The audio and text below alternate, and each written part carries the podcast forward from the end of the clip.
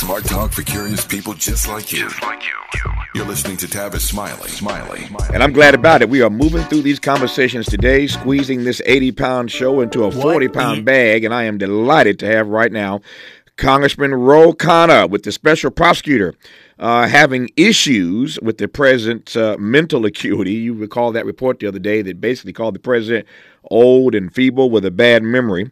Uh, Ro Khanna uh, doesn't see it that way. He says the president is completely mentally sharp and up for a second term. I am honored to have Congressman Ro Khanna on this program. Congressman, how are you today?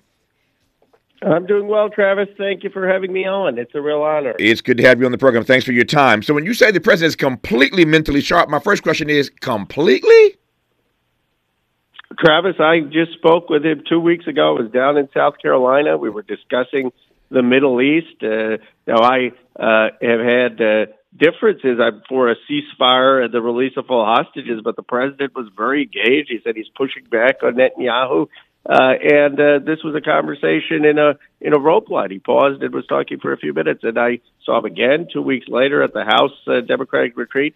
I think if you talk to people who have actually sat down and had substantive conversations with the president, they'll tell you he is on top of the details, and this is just a Republican attack on him. Yep. There, there. I, want, I want to talk in a moment about uh, your view, um, uh, well, his point to you that he's pushing back on Netanyahu. I uh, just had a conversation earlier in today's program uh, about uh, progressives who are pressing the president. Uh, right now, pressing him pretty hard on this decision by Bibi Netanyahu to push into Gaza even further where these uh, Palestinian uh, civilians are, are just kind of everywhere. Uh, Rafah and um, President Biden told him not to do it. He did it anyway. So I'll come back in a moment to this notion uh, that the president told you that he's pushing back on Netanyahu. I want to see exactly what he told you and what you make what, what you make of that. Um, but uh, to your point earlier about this being a Republican attack, uh, there are those, uh, and I would be one of those. Let me just be clear about that. I am one of those who thinks that this one line, this one sentence in this report was, in fact, an attack on the president. It was unnecessary. It had nothing to do with the uh, job he was given to decide whether or not the president ought to be prosecuted. That line was there for a particular reason. I didn't like it. I thought it was hitting below the belt. That's my read. What's yours? Travis, I completely agree with you. I mean, look, you don't talk about someone's dead son, mm-hmm. and we we know people who've gone through grief. People deal with it differently. Some people remember the exact day and time. Other people block it out and don't want anything to do with it. But that has nothing to do with what he was investigating, mm-hmm. which is uh, the president taking these uh, documents and. Uh, uh, and, and, and, and the he found that the president didn't do anything uh, illegal. That was that was the yep. the bottom line that the president uh, had taken documents. They inadvertently had uh, a couple of classified information uh, documents. As soon as he discovered that, unlike Donald Trump, he cooperated and gave them gave them back. And that that, that the headline should have been special counsel exonerates mm-hmm. President Biden. I, instead, the headline became uh, about his age, and, and the special counsel knew what he was doing. It was a political shot. Yeah. What what what do you make of the fact that that did in fact become the headline? Is that going to it is um is this issue going to be damaging to the president? Uh, and I want to ask him in a moment about what you made of his decision. So, to so hastily call that news conference at which he made another mistake. But but my first question is, um, what do you make of the fact that that became the headline? I'm not going to lie, it's not good. I mean, mm-hmm. it's a it, it, we live in a superficial sort of media oriented culture where the way someone talks and the way someone looks is uh, uh, very important to being uh, elected. It's no longer a time where you could be FDR and uh, be on a on crutches and and and, and uh, that's not going to matter. And mm-hmm. so we mm-hmm. have to deal with this head on. And the way to deal with it is, I think, the president the side of the president that we see privately, more people in the country need to see that. That means the staff uh, should allow him to go out there. Uh, I thought it was great what he did in North Carolina, where he went to that family's home and he sat down with that young man who had mm-hmm. his student loans forgiven. And he's got to do more stuff like that. Get him out and and let people see the real Joe Biden. Uh, as you recognize, though, um, you've you've campaigned uh, quite nicely yourself over the years. Uh, the more you get out, the more opportunities there are to be seen on camera making mistakes. So, how should the White House manage his schedule as he campaigns for the White House between uh, for reelection between now and November? But that you you got you have to be people forget mistakes. You know, I was I made a mistake. I misspoke. I said Travis instead of Tavis. Doesn't mean that I never come on your show again. I, I come on your show. You own it. You know, people are human. Now, if I was Joe Biden, they'd say, "Oh, he's going senile. He doesn't know." Who Tavis? And of course, I know who you are, but you just mispronounced something because mm-hmm. something's on your mind. So, right? So th- that's the nature of talking. But I think people are looking for authenticity. I'll, people I'll, are looking for folks who are willing to go out, and if they make a mistake, they admit it. And, and, and but where's your heart? And Joe Biden's heart, I'll tell you, his heart is for the American people and for working folks, and it's not for Donald Trump's heart is for these these massive tax cuts. But the one thing that, if there's one message that I, being down in South Carolina recently, that I think the Democratic Party needs to talk more about, right. that we're not talking about, and that's wealth generation and intergenerational wealth generation. And how are we going to have a vision for get, building new wealth for young people so they can own a home, so they can start a business? I represent Silicon Valley. It's $10 trillion of market value. A lot of people want new opportunities for wealth. Trump has sold a bunch of false propaganda about mm-hmm. that, but our party needs to have a real plan for that. No, I, I, first of all, I love guests who think fast on their feet. Uh, Ro Khanna's uh, one of the best. Uh, I love the example of Travis versus Tavis, and um, we all make that slip up. Tr- trust me, I've been called so many things. Uh, I'm used to it. Just don't call me late for dinner, as I say. But I love your point that because I slip up and say Travis when I know your name is Tavis does not mean I'm senile. But if Joe Biden had done that, they say he's senile. He, he doesn't know who Tavis actually is.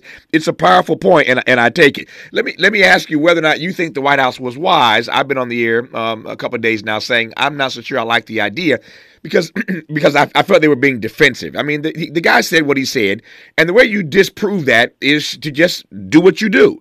But but they they jumped so quickly to call this press conference, and then the president mistake uh, mistook the president of Egypt for the president of Mexico. That became another headline. You think they moved too quickly to be uh, being defensive on that issue?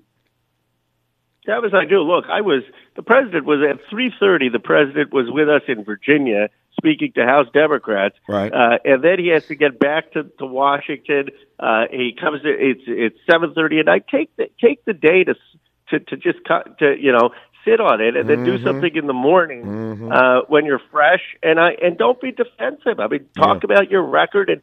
You know, one of the things I, I was totally opposed to President Reagan, but he made his age uh, uh, a, a sense of humor. That's and I, I, I was talking to yeah. Hoyer. He said, "Yeah, both of the candidates are a little too young for for me because Teddy's in his 80s." But I think we he could diffuse it with his humor, with uh, with substance. He, he, we don't need to see uh, anger from the White House because def- that just shows defensiveness. Yeah. To your point, Ronald Reagan had a great line. I remember like it was yesterday. He basically said, he basically said, uh, uh, if you don't hold my age against me, I won't hold your youth and inexperience against you. It was a great line, and it worked. It worked remarkably well. Uh, of course, Joe Biden can't use that line. He's running against another guy uh, who is not so youthful uh, and, frankly, had no experience before he became president. And when he was president, the experience that he did have didn't aid or, or abet us in any meaningful way. I digress on that. We'll continue our conversation with Congressman Ro Khanna when we come forward on Tavis Smiley. Interrogating and unpacking. That's what we do around here. You're listening to Tavis Smiley. Let's get back to more of Tavis Smiley right now. More of Congressman Ro Khanna right now on Tavis Smiley. I'm delighted to have him on this program uh, between now and the top of the hour. So a few more minutes to cover a few more things. You mentioned earlier, uh, Congressman Khanna, um, your conversation with the president the other day, and he said to you that he's uh, pushing back on Netanyahu. There are many who don't exactly see what that pushback looks like. Uh, let me take you back to a conversation I had earlier on today's program where we were discussing this and how progressives, uh, of which you I think are one, you are a progressive, but progressives are pushing harder and harder on this president, given that he and everybody else told Bibi Netanyahu not to go into Rafah. He ignored us. He went in there anyway. And the question I posed to a guest earlier that I now want to pose to you, really a two part question. Uh, one, in what ways do you see the president actually pushing back on Netanyahu. That's what he told you he was doing, number one. What's the evidence of that, number one? And number two, um, how do you explain that we keep telling Bibi, don't do this, don't do this, don't do this? He keeps doing this, this, this, and that, and yet we keep sending him weapons. I pass the mic to you, sir. Well, Travis, I uh, have no doubt the president did tell uh, Bibi uh, that uh, he needs to do more to protect civilian lives, that he shouldn't go into Rafah. But I agree with you that the rhetoric isn't enough. I mean, let's be very clear, right? Bibi and Ben Gvir, extreme right wing government, they're to the further to the right than Donald Trump. I mean, Ben Gvir is talking about the mass expulsion of Palestinians from Gaza and the West Bank. He's sitting there as the national security minister of Israel. And how dare he insult our president? He has criticized Joe Biden. He has insulted Joe Biden. How dare he uh, do that when we are be, we have provided so much aid over years to, to Israel? So I, I believe that uh, the president needs to call up uh, Bibi and tell him time's up. You know, end the war. Uh, and uh, he did that in 2021, where uh, Netanyahu, within hours, stopped. Uh, Reagan called Menachem Begin when Lebanon was going on, and Begin, within hours, stopped. And that's why there are about 60 of us who are saying we need a permanent ceasefire and a release of the hostages. I believe the president has the power to do that, and we're going to continue to push. You on you serve on the House Armed Services Committee. Why do you think the president hasn't done that? And if Rafah is a red line that uh, Bibi uh, crossed anyway, then what's it going to take for the president to do that? Why has he not done it? And what's it going to take for him to do it? I think it's going to take uh, more members of Congress, more progressives speaking up. We're up to about 65 now, and I, I think if we get to 100, uh, that uh, and and the activists, I think uh, at some point uh, he will. I know the president's frustrated with what Netanyahu's done. Look, everyone condemned the October 7th uh, terrorist attacks on Israel. There was huge sympathy, uh, and had Israel gone about doing this and getting the Hamas perpetrators who committed those attacks, uh, they would have the world on their side. But Netanyahu and his extreme far right wing have bombed uh, innocent children and innocent women. And over almost 30,000 people have died. The entire world has condemned that in the, the Security Council. Uh, and I think the time has come for a uh, for a ceasefire. And you know, the the truth of it, Travis, is that a lot of the black and brown members of Congress right now are the ones who are, who are saying it, but uh, mm-hmm. we're, we're, our, the coalition is growing. Yep. When we come forward in my remaining moments, I have about three or four minutes left. When we come forward, I want to ask uh, Congressman uh, Ro Khanna two things. One, that I, I, mentioned a moment ago, but I want to ask him just a point blank and direct question. Uh, again, he serves on the House Armed Services Committee. Why do we keep telling Bibi not to do this, that, and the other, Bibi Netanyahu, Prime Minister of Israel? We say don't do this, he keeps doing it, and yet we keep sending him arms. We keep sending him weapons. That doesn't make any sense. You tell somebody not to do something, but you keep sending them all the weaponry they need to do it. There's a disconnect there. Can you explain that, Congressman? I want to ask you that when we come forward. And I also want to ask a question about um, Silicon Valley. You mentioned earlier you represent Silicon Valley, and I know you've been pretty aggressive uh, in calling for what you see as a new economic patriotism to create jobs in these industries of the future, which you think uh, can have the effect of sort of unifying our country. I want to talk about your agenda uh, before we wrap this conversation. I'm Tavis Smiley. He is Congressman Ro Khanna, and we're glad to have you tuned into this dialogue. All the freedom loving folk. This is Tavis Smiley. I feel like freedom. Everybody black. Everybody black. black. More of Tavis Smiley coming your way right now. Right now. More of Congressman Ro Khanna coming your way right about now. I got about three minutes left in this conversation. Congressman uh, Khanna, it is one thing uh, to tell Bibi uh, uh, to not do this, that, or the other, but while you're telling him what not to do, you're still sending him weapons of destruction. Can you square those two things for me? I cannot. We should not be doing it. I gave a speech on the House floor saying uh, why I voted no on the 17 uh, billion in Israel aid. It went viral on TikTok, and I don't think uh, we should be just shipping these uh, arms when uh, Netanyahu is uh, ignoring, blatantly ignoring the president. Mm-hmm. Um, so finally, here, um, you you mentioned earlier uh, in one of your previous conversations in the last few days with uh, President Biden, um, this this notion uh, that you have, which I think is a good one, uh, that we need to find a way to create um, a new economic um, model, if you will, uh, for creating jobs in these industries of the future. You represent Silicon Valley, that's part of your district uh, in the House. Um, what say you about the way we actually accomplish that, though?